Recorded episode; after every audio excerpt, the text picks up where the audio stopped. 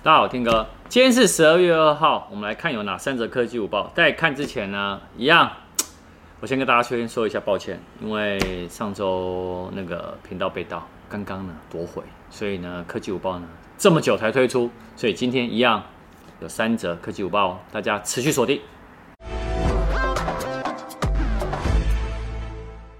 现在十二月啊，是二零二零年最后一个月份了哈。那所以呢，各大的平台啊，包含音乐平台 Spotify 啊，甚至于哎 Play Store 啊，就是 Google 的啊，然后苹果的 iOS 啊，他们都会推出一些哎年度的一些排行啊，包含手机也会。好，那在今天呢，先来分享一下 Enjoy 的 Play Store 的最佳 A P P 跟游戏的 A P P。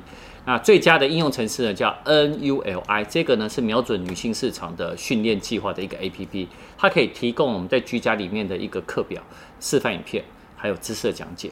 那年度呢最佳的应用程式呢，就是网友们有参参与的一个票选。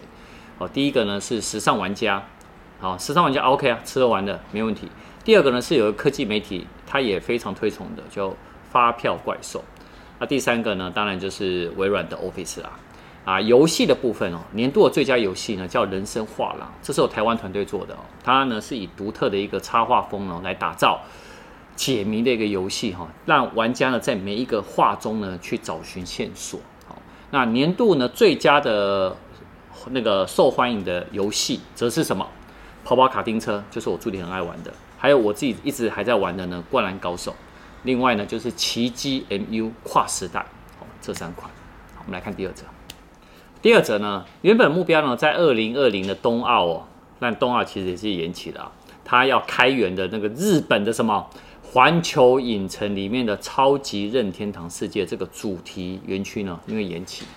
不过呢，在最近的这一周哦，它已经正式宣布了，超级任天堂世界呢即将在二零二一年，也就是明年的二月四号正式开幕。那这次的最新情报里面呢、啊，公开了马里奥赛车这个游乐设施的介绍。那呢，它是采用什么 A R 的投影的一个技术，让玩家呢手握方向感，干嘛做一个标速感觉。而且现它呢也在那个影片里面呢，也展示了库巴王国的内部设计，有一个超级巨型的一个库巴呢雕像耸立在那边，还有什么那各赛道的奖杯呢，也是做成实体的摆放在那个墙上。那重点是哦，你进到这个园区以后呢，它还有一个互动的手环。这个手环呢，下载专属 A P P 以后，你可以呢在各个设施呢做一个互动，还可以赚取金币，挑战关卡。啊，好想去哦！它而且它，你知道我们之前也有分享过，他们在那边呢也有一个马里欧的一个咖啡店，里面有很多周边商品呢，超想去的。希望疫情赶快过去。我们来看第三者。好，第三者呢，苹果、哦、它。终于要来推出什么可折叠机、可折叠的什么 iPhone 啊，好，并且呢，其实它已经开始在干嘛做测试的外观。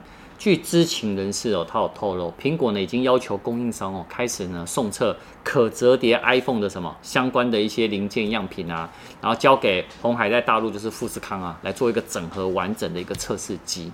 那其中哦，我觉得这个是非常合理的，就是可折叠的萤幕呢由三星提供，这一定合理。为什么？因为苹果的 iPhone 手机呢，有很多的萤幕都是由三星提供的，所以我觉得这个一定是合理。那在那个，你知道折叠手机最重要的是那个铰链的部分哦，由新日新，它是台湾厂商来做一个提供。好，那目前哦，其实哦有出折叠萤幕的厂商啊，除了有三星，我刚刚讲过，华为啊，还有 Motorola， 对不对？那还有一个叫柔宇。那小米还有 O P P O、vivo 呢，它有推自家的一个概念机，也是做一个什么柔性萤幕的一个手机。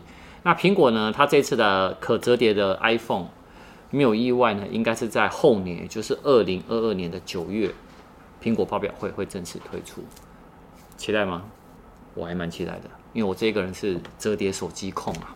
好，那我们今天晚上呢，呃，我挑战了一个很好玩的事情，就是。我拿 iPhone 十二 Pro Max 啊，我挑战去拍星空，不知道拍得出来拍不出来，大家要看一下晚上影片哦。好，那我们就晚上影片见啦，拜拜。